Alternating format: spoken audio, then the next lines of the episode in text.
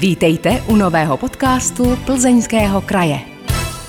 Při poslechu vás vítá Markéta Čekanová.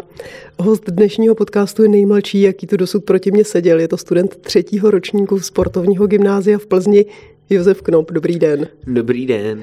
Můžu se zeptat, kolik je vám let? Je mi stále 17 let. To je fajn věk, nebo je to obtížný věk, těsně před maturitou? Jak se cítíte? Tak plnoletost už je za dveřma, potom si myslím, že bohužel to začne utíkat rychleji a rychleji, takže si stále tento věk naplno užívám.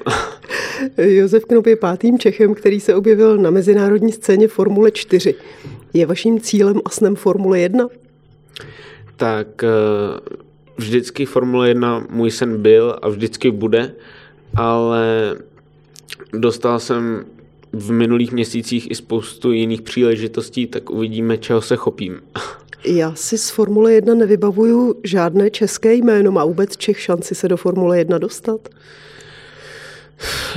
Je to opravdu mizivá šance, jelikož český stát není velký a není velmi finančně založený na tom podporovat automobilové závodníky, ale určitě šance tam je, ale je to obtížná cesta. Takže je to všechno hlavně o penězích? Dá se říct, bohužel je to tak. A ano, je to hlavně o financích. Přiznám se, že když jsem se připravovala na tenhle rozhovor, tak teprve tehdy jsem zjistila, že kromě Formule 1 existují ještě nějaké další Formule 2, 3, 4. Můžete nám nějak, nebo mě jako laikovi rozklíčovat, jaký je rozdíl mezi těmihle kategoriemi, co to znamená? Tak nejvýš postavená a nejrychlejší formule na světě je samozřejmě Formule 1, ale slovo formule už začíná na formulích 4, což jsou víceméně juniorské formule a jsou samozřejmě o něco menší, pomalejší. A v čem bych vám mohl říct ty rozdíly, tak je to hlavně ve velikosti, v motoru a taky přítlaku auta k silnici, jelikož každá ta formule od Formule 4 do Formule 1 má větší a větší přítlak k silnici na dráze a víc se to blíží k té Formule 1, jak člověk postupuje těmi kategoriemi, ale není to snadné se dostávat z kategorie do kategorie a například mezi Formulí 4 a Formulí 3 tak je, když to řeknu pro vás jako pro laika, i Formule 3,5, kde se nachází spousta nadaných jezdců, ale nenašli dosud ještě velkého sponzora, aby se mohli dostat do Formule 3, kde ta prestiž je opravdu vysoká a snaží se udělat úspěch například v té Formuli 3,5 kvůli tomu, aby si jich všimnul nějaký velký sponzor a podpořil jejich cestu do Formule 1. Takže je to velká dřina dostat se z jedné kategorie do druhé? Je. Tam už to není jenom o financích, ale člověk musí dosáhnout velkého výsledku v té kategorii, aby mohl postoupit dál. Vy jste říkal, že ty kategorie se liší i přítlakem auta k té, řekněme, silnici, což znamená, že se liší i rychlostí, jakou se to auto pohybuje. Jakou rychlostí jezdíváte vy? Tak já jsem měl tu možnost vyzkoušet Formuli 3, tu hlavní prestižní, a Formuli 4 a tyto formule jsou asi nejvíc odlišující se formule od Formule 4 do Formule 1, jelikož Formule 4 jezdí kolem 220-30 km/h a s Formulí 3 jsem vlastně byl testovat v Barceloně, kde jsem s touto formulí jel rychlostí 291 km/h. Takže to byl opravdu velký skok a i ta formule se jinak chovala a bylo to opravdu rychle. Jaké to jsou pocity, ať už fyzicky nebo psychicky, když sednete do auta vyšší kategorie? Tak první, co bylo, když jsem si do toho sedl a rozjel jsem se, tak jsem si řekl, tyjo, to je fakt rychlý. Ne, člověk se musí psychicky srovnat, než sedne do tohoto auta a vědět, co dělá, jelikož tam jde i o život, kdyby člověk byl neopatrný. Ale zároveň musí najít hranu toho auta, v kterém jede na té dráze a využít ji na maximum, aby byl co nejrychlejší. Jakou rychlostí tedy jezdí F1? Tak Formule 1 jezdí v přibližně rychlostí 330 km/h, 320 a je to taky hodně o dráze, jelikož například v italském Monze už se dosáhlo i 350 km/h, takže je to o dráze a o tom, jak je tam dlouhá rovina. Poštěstilo se vám už F1 pilotovat, sednout si do ní a třeba se kousíček projet? Tak to bohužel ještě ne, měl jsem to takhle s Formulí 2, ale Formuli 1 jsem bohužel ještě ani osedlat nemohl někde v nějakém týmu, ale doufám, že tomu jednou tak bude. Vy jste zmínil už okruh v Monze, vy s tou Formulí 4 jezdíte na stejných dráhách nebo někde jinde? Tak dovolím si říct, že ze 75% ty okruhy jsou stejné. Například i v té Monze jsem jezdil s tou mojí Formulí 4 a i ta, která jezdí v průběhu všech těch okruhů dohromady kolem 220-230 km/h, tak tam jsem jel 250 km/h, jelikož ta rovina je tam opravdu dlouhá a je to velmi rychlá trať. Který z těch okruhů, tedy, který jste jel a který známe z F1, se vám líbil nejvíc nebo naopak byl pro vás třeba nejzáludnější? Tak musím popravdě říci, že neměl jsem možnost poznat všechny okruhy Formule 1 naživo, ale zrovna ta Monza, kterou jsem zmiňoval, tak se mi velmi líbila, protože je to velmi rychlá trať, kde člověk musí vědět, co dělá v každé zatáčce, milimetr hnutí volantem hraje velkou roli. Které další okruhy třeba jste vyzkoušel? Tak byl jsem například na rakouském Red Bull Ringu nebo německém Nürburgringu, kde se jezdí, a pak jsem byl například s tou Formulí 3, jak jsem zmiňoval, tak s tou jsem byl v Barceloně, což je taky okruh, který je v kalendáři Formule 1. Monte Carlo jste si jel taky? Do Monte Carla jsem měl nabídku, ale bohužel tehdy jsem měl trošku jiné potíže a to byly finanční se tohohle závodu zúčastnit, takže nakonec ne, ale nabídka už tam taky byla. Vy jste se o těch financích zmínil už několikrát, můžu se zeptat, kdo vám tenhle ten asi hodně drahý koníček, hodně drahý sport financuje, máte sponzory? Tak především hlavní sponzor je můj tatínek. A potom mám pár sponzorů kolem, kterým bych moc chtěl poděkovat, že mi podporují, a je to například Klaus Timbr nebo VPA, ale hlavní podpora je můj tatínek, je Katrin Stav. Vy nejste jediným Čechem ve formulích. Ve Formuli 3, o které jsme se už tady taky několikrát zmínili, závodí Roman Staněk. Je to pro vás soupeř, nebo je to pro vás spíš inspirace? Tak Roman Staněk je především pro mě kamarád, dejme tomu, jelikož ten se na tuto cestu vydal už, dejme tomu, o rok a půl, 2 roky dříve než já a už od motokár jezdil dříve než já v zahraničí a víceméně měl ten postup o 2 roky přede mnou. Takže já jsem šel v jeho zárdech, dá se říci. A když jsem testoval tu Formuli 3 vlastně v té Barceloně, tak Roman už měl odjetou celou sezónu ve Formuli 3 a postupovali jsme ve stejných kručcích, protože tam ty kroky jsou opravdu malé, s tím, že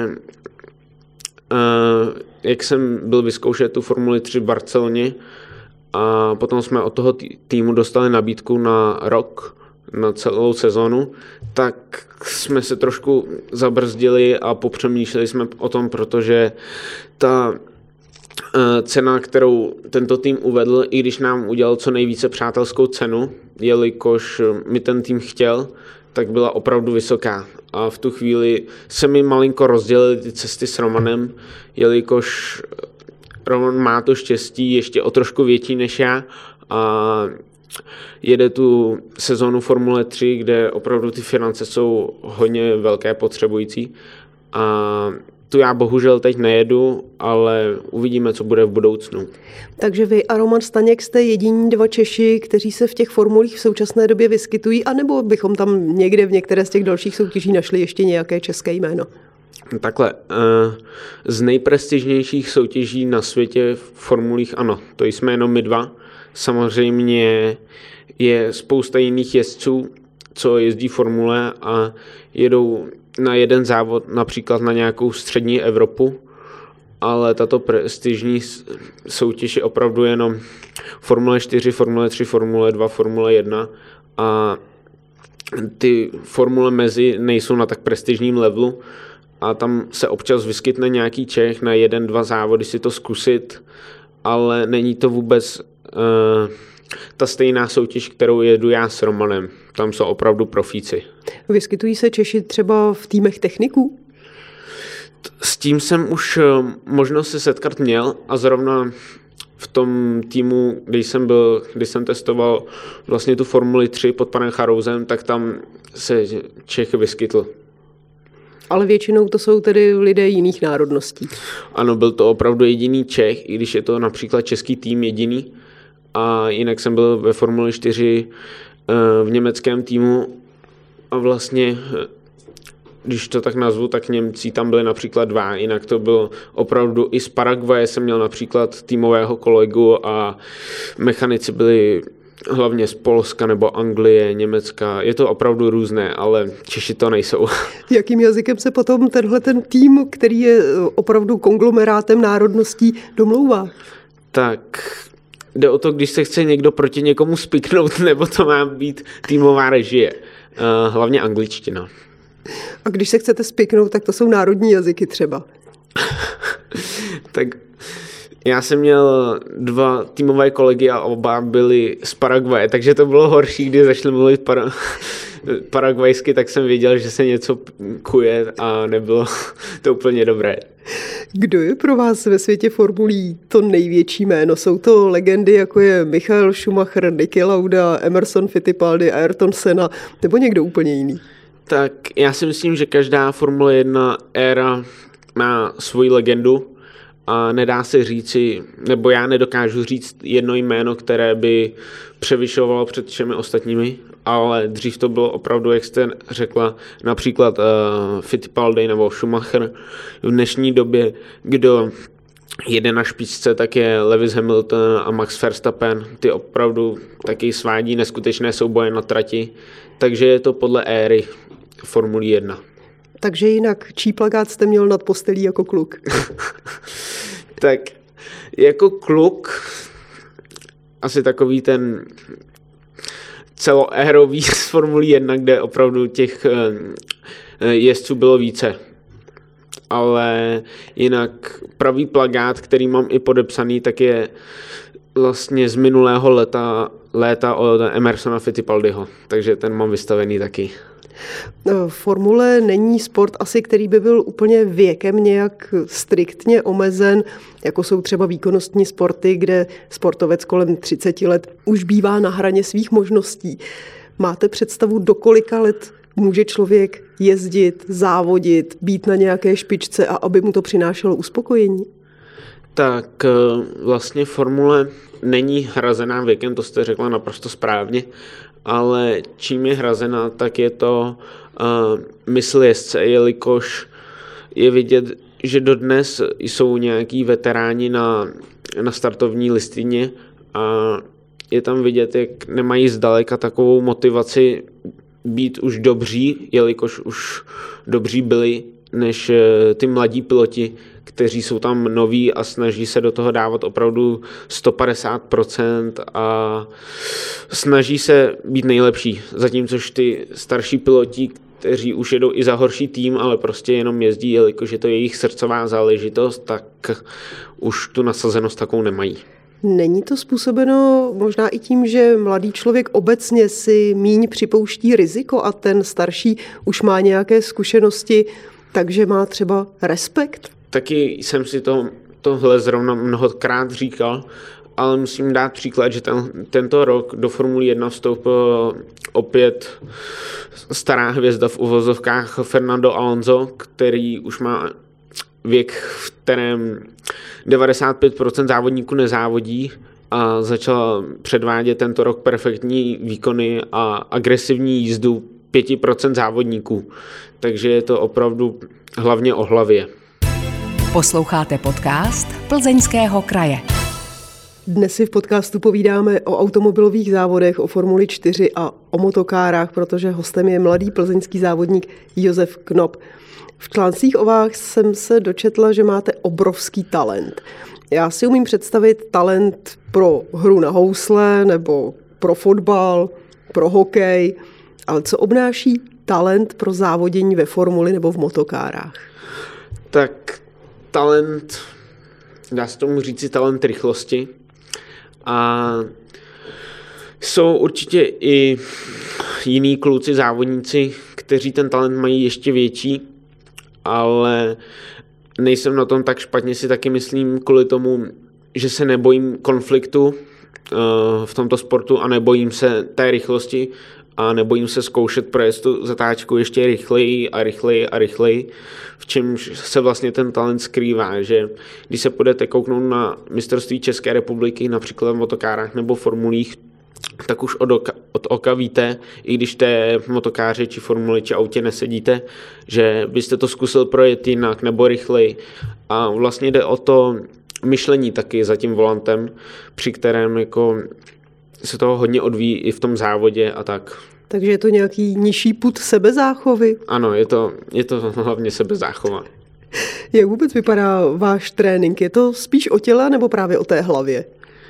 Tak mám tréninky jak psychiky, těch je sice méně, protože s tou takový problém nemám, ale hlavně je to teda fyzičky, kterou trénuji hodně, a občas jsou teda tréninky i spojené, přičemž musím vykonávat nějakou práci v nějakém kruhovém tréninku a do toho mi můj osobní trenér Petr Klikoš dává příklady, jo? Takže je to opravdu zajímavý trénink, například tohle. Takže jako jste v posilovně a k tomu počítáte třeba odmocniny. No, už se mi to taky stalo. No.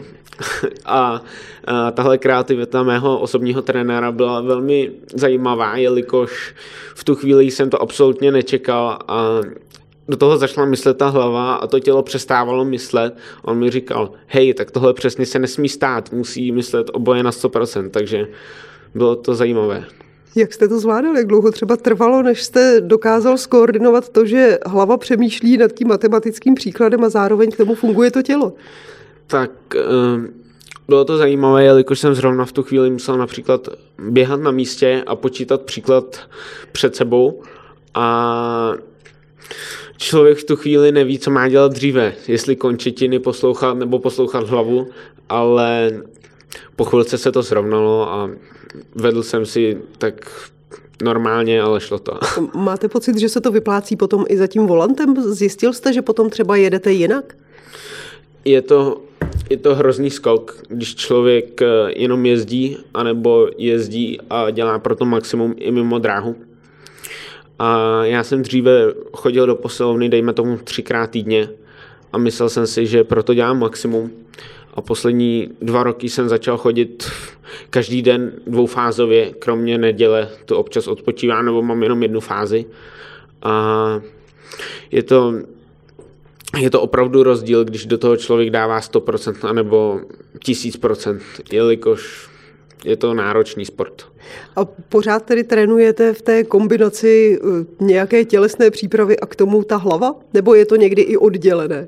Tak je to hlavně oddělené, ale občas je trénink, který musí zaměstnat jak hlavu, tak vaše končetiny a trup, ale jinak je to hlavně oddělené na trénink vlastně fyzikálního stavu těla, přičemž posilujeme a vlastně posiluju se svým tělem. To by člověk možná málo očekával, protože si řekne, sedí v autě, veze se. Tak co potřebujete mít posíleného? Které svaly? Tak člověk, když si sedne do normálního auta, které jezdí po normální silnici vozovce, tak má vlastně posilovač řízení, což mu ulehčuje zatáčet a nezná tu tíhu zatáčet například s volantem, který je ve formuli nebo v motokáře, jelikož ten posilovač řízení nemá. A je to vlastně úplně jiná dimenze. S tím, že například v tomto automobilovém sportu člověk musí mít hodně vytrénovaný i trup, jelikož se jezdí i přes různé povrchy a vlastně vaše tělo dostává nárazy, když je nějaký konflikt, nějaký kontakt mezi vámi a nějakým jiným jezdcem a musí si dávat pozor o to své tělo, takže ho musí maximálně trénovat. Měl jste někdy už nějaký úraz? Tak musím zaklepat na zuby, že ne, ale kontaktu už jsem měl spousta a úrazu taky teda, ale byly to opravdu minimální poraněniny, takže jsem neskutečně rád, že například zlomeninu nebo něco na takový styl jsem nikdy neměl. Vy jste s ježděním s automobilovým sportem začínal na motokárách, jste trojnásobný mistr republiky. Kolik vám bylo, když jste poprvé sedl za volant? Tak poprvé, když jsem sedl za motokáru, tak mi bylo 9 let, což je na motokáry už popravdě docela pozdní věk, jelikož ty kluci začínají jezdit kolem 6-7 let, takže jsem měl co dohánět, ale ta píle a dřina se vyplatila. Jak to bylo na tom začátku? To jste jako kluk prostě toužil jezdit, závodit, plakal jste doma, vztekal jste se, rodiče se tomu vzpouzeli a až v těch 9 letech vám to povolili? Tak bylo to trošku jinak, musím říct. A bylo to tak, že mně se od malička opravdu líbila rychlá auta, jako hodně kluků, a motory celkově, auta. A nedostal jsem ale do té doby žádnou příležitost si to vyzkoušet, protože jsem nevěděl vlastně, že jako takhle malý kluk už můžu v něčem jezdit. Samozřejmě měl jsem taky doma 4 motorky, ale nikdy to nebylo to, čemu bych se chtěl profesionálně věnovat. Až jednoho dne tatí přivezl domů motokáru a řekl, pojď si to vyzkoušet do ulice. A přibližně po 5 vteřinách, co jsem se rozjel, tak jsem věděl, že tohle je ten sport, který chci, aby mě naplňoval a naplňuje.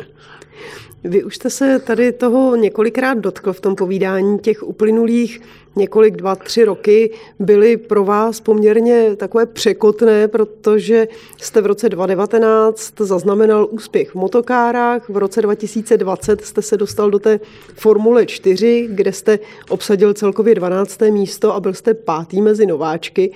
Nicméně v letošním roce jste se zase vrátil k motokárám do kategorie KZ2. Uzavřel jste smlouvu s nejlepším továrním týmem Tommy Kart Racing, stal jste se jejich továrním jezdcem. Co to vlastně znamená být tovární jezdec? Tovární jezdec je jako být voják, který musí poslechnout každý příkaz, který je mu nařízen. Vlastně... Takže nic moc. Ne, to bych neřekl. Je to ta nejlepší dřina a nejlepší výcvik, který můžete dostat. Je to vlastně o tom, že člověk podepíše smlouvu s továrním týmem, kterých není mnoho, těch týmů, je jich třeba 5-6 na celém světě v motokárách a ten tovární tým ve vás vkládá naprosto všechno, co má a snaží se vás co nejvíce dostat dopředu na přední pozice a dělá proto maximum, ale na druhou stránku vás ani psychicky moc nepodpoří, protože vás považuje za profíka, vlastně, dejme tomu. Takže vy tam přijdete jako hotový jezdec a už se opravdu ladí jenom ty detaily na vás a na té motokáře, abyste se stal nejrychlejším a nejlepším. Byl to tedy velký přerod, velký skok od toho, co jste jezdil předtím a jak s vámi zacházeli?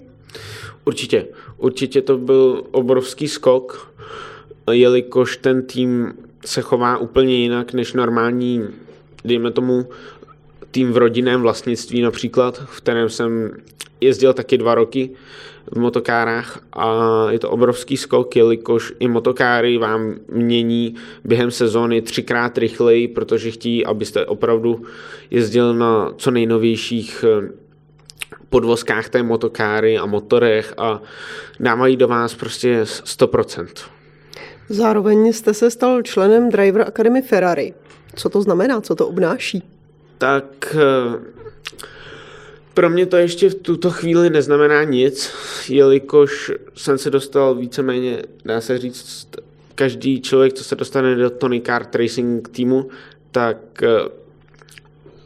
je to sice málo procentuální šance, ale stává se tím Ferrari partnerem s tím, že Tony Kart dělá jednou za rok výběr z těch jeho jezdců do Scuderie Ferrari, v které opravdu jsou jen ty nejlepší z nejlepších. A já vlastně tím, jak jsem se dostal do toho Tony Kartu, tak mám možnost do tohoto výběru, když budu pokračovat a budu se zlepšovat, se dostat. Ale v tuhle chvíli vlastně to pro mě neznamená nic, ale můžu doufat, že když budu trpělivý a budu se zlepšovat, tak mám možnost se dostat někam výš v té Ferrari akademii. Takže to může otevírat potom do budoucna dveře i do té F1? Určitě. Hodně to pomůže, když člověk je v nějaké akademii, která mu poskytuje nějaké sponzorské dary během té sezony, aby se stal lepším a lepším jezdcem. Čím to je, že je Ferrari pořád tak atraktivní značkou a pořád má vynikající výsledky, pořád je to ta jednička, ten vrchol mezi formulemi? Dává do toho srdce. Ne, Ferrari, musím říci, že tento rok, ani minulý rok ve Formuli 1 tak silné neměli, ale vkládají maximální možnost procentuální do mladých jezdců, mladých talentů a toho si lidi nesmírně váží, že tam nemají 2 jezdce na 20 let, dejme tomu, ale opravdu se snaží i tu akademii Ferrari co nejvíce zlepšovat a zvyšovat ambice těch jezdců a udělat z nich co nejlepší jezdce. Takže Ferrari nemá 2 nejlepší piloty, ale má jich opravdu 20 a třetina jich je ve Formuli 3, třetina ve Formuli 2 a potom ty zbylí dva jsou ve Formuli 1 plus má nejlepší náhradníky v té Formuli 1. Konkurence třeba McLaren tohle nemá? Tak každý tým má vlastně 2 jezdce ve Formuli 1 s tím, že mají 2 jezdce, kteří čekají, kdyby náhodou se jednomu z jezdců něco stalo, a aby ho mohli zaskočit. Vlastně 2 jezdce na záskok má každý tým. Ale dá se říct opravdu, že Ferrari, v tuhle chvíli Mercedes a Red Bull má opravdu i ty nejlepší záskoky, protože do toho dávají tyhle 3 týmy maximum. Mají prostě tu širokou základnu, mají z čeho vybírat. Ano, je to tak. Posloucháte podcast Plzeňského kraje. Hostem podcastu je 17-letý automobilový závodník Josef Knop. Jak vaše závodění snáší maminka? My jsme se tady bavili o těch rychlostech a o tom, že je to o nějakém sníženém půdu sebezáchovy. Nebojí se o vás? Bát je se slabé slovo. Tak maminka, když jsem vlastně začal závodit, tak to nesla popravdě ještě mnohem hůře než teď. Teď už si na to tak zvykla nějak a žije s tím, že její syn závodí kolem 300 km v rychlosti na okruhu. Ale ty začátky, i když to bylo mnohem pomalejší, ty motokáry a všechno kolem toho, tak snášela opravdu těžce. Sleduje vaše závody, nebo radši čeká doma a nechce vědět vůbec nic? Tak jak často bývá, ty vlastně do těch lidí, kteří byste čekal, že to udělají nejmín, tak ty to sledují úplně nejvíce. Tak tím přesně moje mamina, která opravdu už od tréninku kouká, jak se mi daří časy a kouká se na tréninky, na kvalifikace, na závody a sleduje všechno. Je pověrčivá, nebo jste vy pověrčivý? Máte nějaké rituály před závody? Snažit se dojet co nejlíp. Takže nějaké takové to vykroč pravou nohou nebo obleč si zelené ponožky nebo něco podobného, to ne?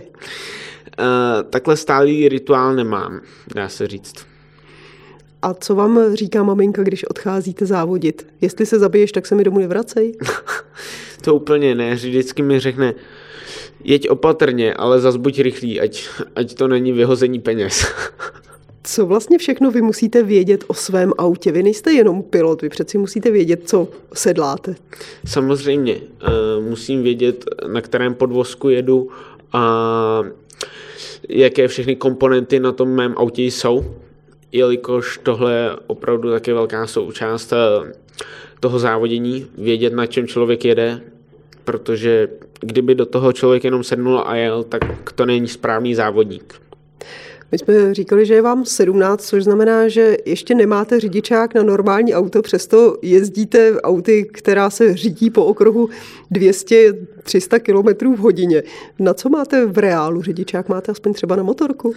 Mám na tu motorku, která může jet 45 km v hodině a mám vlastně to autíčko, takovou tu obchodní tašku na nákup, která opravdu jede kolem těch 50 km v hodině a je to vtipné, když v neděli v noci se vracím ze závodu a v neděli odpoledne jsem ještě jezdil kolem 250 km v hodině a v pondělí jedu do školy 45 km v hodině, tak si vždycky říkal, sakra, ten život dokáže být opravdu rychlej, ale potom dokáže být i opravdu pomalej. To musí být opravdu veliký rozdíl, potom se řídit tou 50 km rychlostí. Je to tak, protože když to tak vezmu, tak ubírám od domu, kde vlastně bydlím s rodinou, tak ubírám pomalu až před školou, protože je to neskutečně pomalé to auto. Můžete vůbec něco z toho, co znáte ze své závodní praxe, uplatnit potom v běžném provozu za tím volantem? To by se zase člověk divil, co se toho dá dokázat. Vždycky si říkám, tak na rovině to mi všichni ujedou, ale já jedu ženu do zatáček, protože mám zkušenosti. Ne, tak na normálních silnicích jezdím opravdu opatrně proti asfaltu na okruzích, jelikož si člověk musí uvědomovat, že tady už není sám za sebe a může ohrožovat spousta jiných lidí. Takže se snažím být opatrný jezdec. Těšíte se, až budete mít řidičák na opravdické auto? Nepopsatelně. Takže už jste přihlášený do autoškoly a už to vypukne brzy? Zrovna včera jsem vyplňoval přihlášku. A dovedete si představit, že vy jako automobilový závodník budete dělat jízdy v normálním autě? No tak musím říct, že když jsem v 15 dělal řidičák na tuhle nákupní tašku, a dělal jsem to vlastně na motorce, na které jsem předtím jel opravdu párkrát, třeba 5krát v životě. A vlastně můj učitel autoškoly už mi říkal, hej, můžeš přestat být takhle agresivní.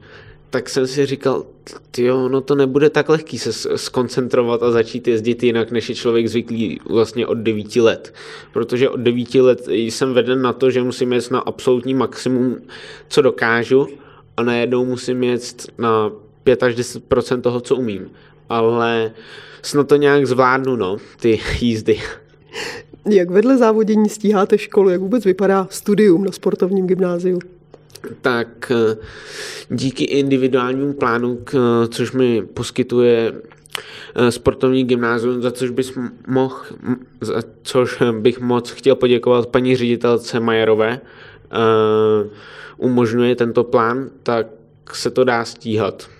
Za normálních okolností by se to opravdu stíhat nedalo, jelikož ta absence, kterou já mám, tak je neskutečně velká ve škole. Takže do školy vůbec nechodíte, nepotkáváte se spolužáky? Opravdu je to jednou za 2 týdny a většinou jenom například na školní chodbě, jelikož když jdu do školy, tak chodím od učitele k učiteli na přezkoušení, jelikož na zkoušky chybím, ale normálně do hodin nechodím. Vy jste ve třídách různí sportovci, někdo se věnuje individuálním sportům, tak jako vy, někdo sportům kolektivním, jsou tam určitě i studenti, kteří třeba už aktuálně žádný sport nedělají. Je někdo z těch vašich spolužáků, kdo vás třeba zajímá, fascinuje, sledujete jeho sportovní kariéru, jeho zápasy třeba? Tak určitě tam jsou taky talentovaní kluci, holky v mé třídě, ale opravdu jsem rád, že stíhám svou kariéru v tuhle chvíli a nedá se říct, že bych sledoval něčí zápasy ze třídy nebo tak. A není to tak, že bych jako k tomu měl odpor, ale opravdu na to ani nemám čas, jelikož svých povinností a všeho okolo sportu je toho mraky. Máte vůbec čas nějak odpočívat, nebo jak odpočíváte? Tak v noci, jako každý jiný člověk. A nějaký třeba rekreační sport nebo nějaký jiný koníček? Tak rekreační sport, to je zrovna sport, který se nejméně hodí k tomu sportu, co dělám, jelikož se při něm můžu zranit, ale je to například občas trénink s mým osobním trenérem Petrem Klikošem, jak už jsem to zmiňoval, tak je například box nebo MMA na zvýšení fyzické přípravy zase, ale oba, když spolu trénujeme a stojíme proti sobě čelem, tak víme, že si nesmíme nic závažného udělat, protože to není ten hlavní sport, který je pro mě odrazový můstek do života. Je nějaký sport, který byste si někdy třeba v budoucnu chtěl zkusit, který vás láká, zajímá? V blízké době opravdu se chci věnovat tomu, čemu se věnuji, ale je mnoho sportů, co bych si chtěl v životě vyzkoušet, samozřejmě. Třeba? Tak vždycky se mi líbilo, nebo nelíbilo, ale fascinoval jsem, jak někdo dokáže například jezdit na vodních lyžích tak rychle po moři, nebo surfování, to je taky zajímavý sport. Takže voda vás láká? Tak dá se tak říct, jelikož jinak už jsem toho mnoho vyzkoušel, ale zrovna k té vodě jsem nikdy neměl příležitost si to ani vyzkoušet. Vy jste zatím opravdu mladý kluk, je vám 17, nicméně dovedete si představit, že jednou budete táta, budete mít syna, a on řekne, táto, já chci závodit na motokárách. Tak to nejdřív řeknu já. Takže vy budete ten tatínek, co tlačí dítě do toho, aby dělalo ten daný konkrétní sport, který si tatínek umanul. Ne, tak musí samozřejmě, jestli budu mít dceru někdy, tak to bude největší princezna na světě, ale jestli to bude klučina, tak by se mi to samozřejmě líbilo, kdyby dělal automobilový sport, ale musí k tomu cítit to dítě stejnou vášeň jako já, jelikož opravdu nejsem zastánce toho, to tam rvát přes mrtvoly a chci, aby si to dítě užívalo, jako já si například užívám teď ten můj sport.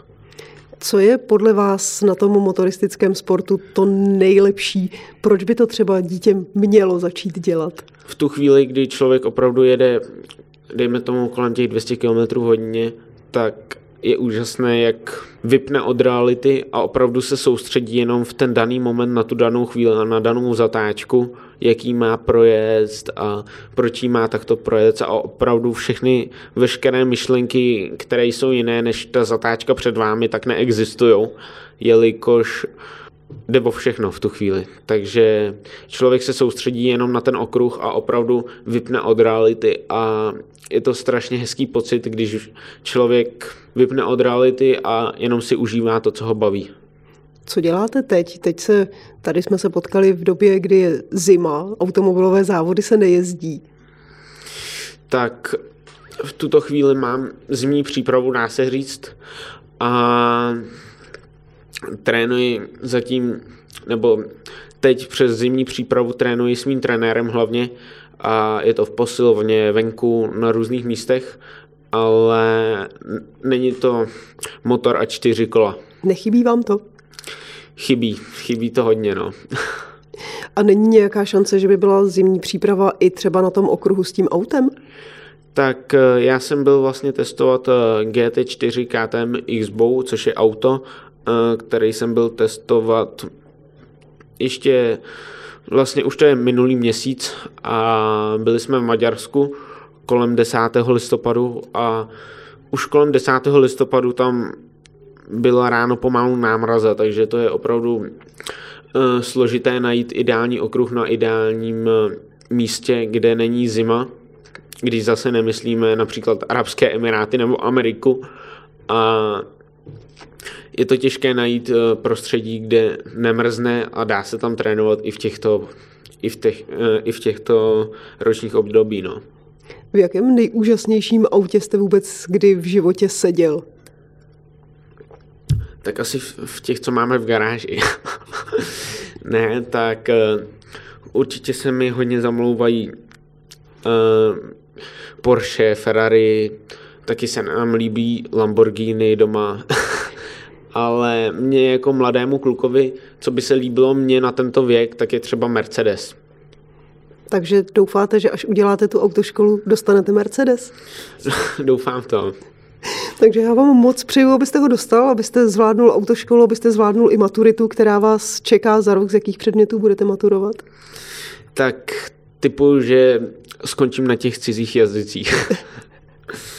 Takže já vám držím palce, aby vám klaplo všechno, jak ve škole, tak v závodní kariéře, abyste si jednou splnil třeba i ten sen o Formuli 1. Hostem podcastu Plzeňského kraje byl 17-letý student sportovního gymnázia v Plzni, automobilový závodník Josef Knop. Já vám moc děkuju a těším se zase někdy naslyšenou. Děkuji, naslyšenou. S vámi, vážení posluchači, se loučí Markéta Čekanová. Díky za to, že jste poslouchali tento podcast. Připomínáme, že všechny podcasty Plzeňského kraje najdete také na stránkách Plzeňského kraje www.plzeňsky-kraj.cz, na krajském Facebooku, YouTube nebo v Spotify, Apple podcastech a podcastech Google. Aby vám neutekly další díly, nezapomeňte nás sledovat nebo si přihlásit odběr, ať už nás sledujete nebo posloucháte kdekoliv. Těšíme se v příštím dílu. Naslyšenou.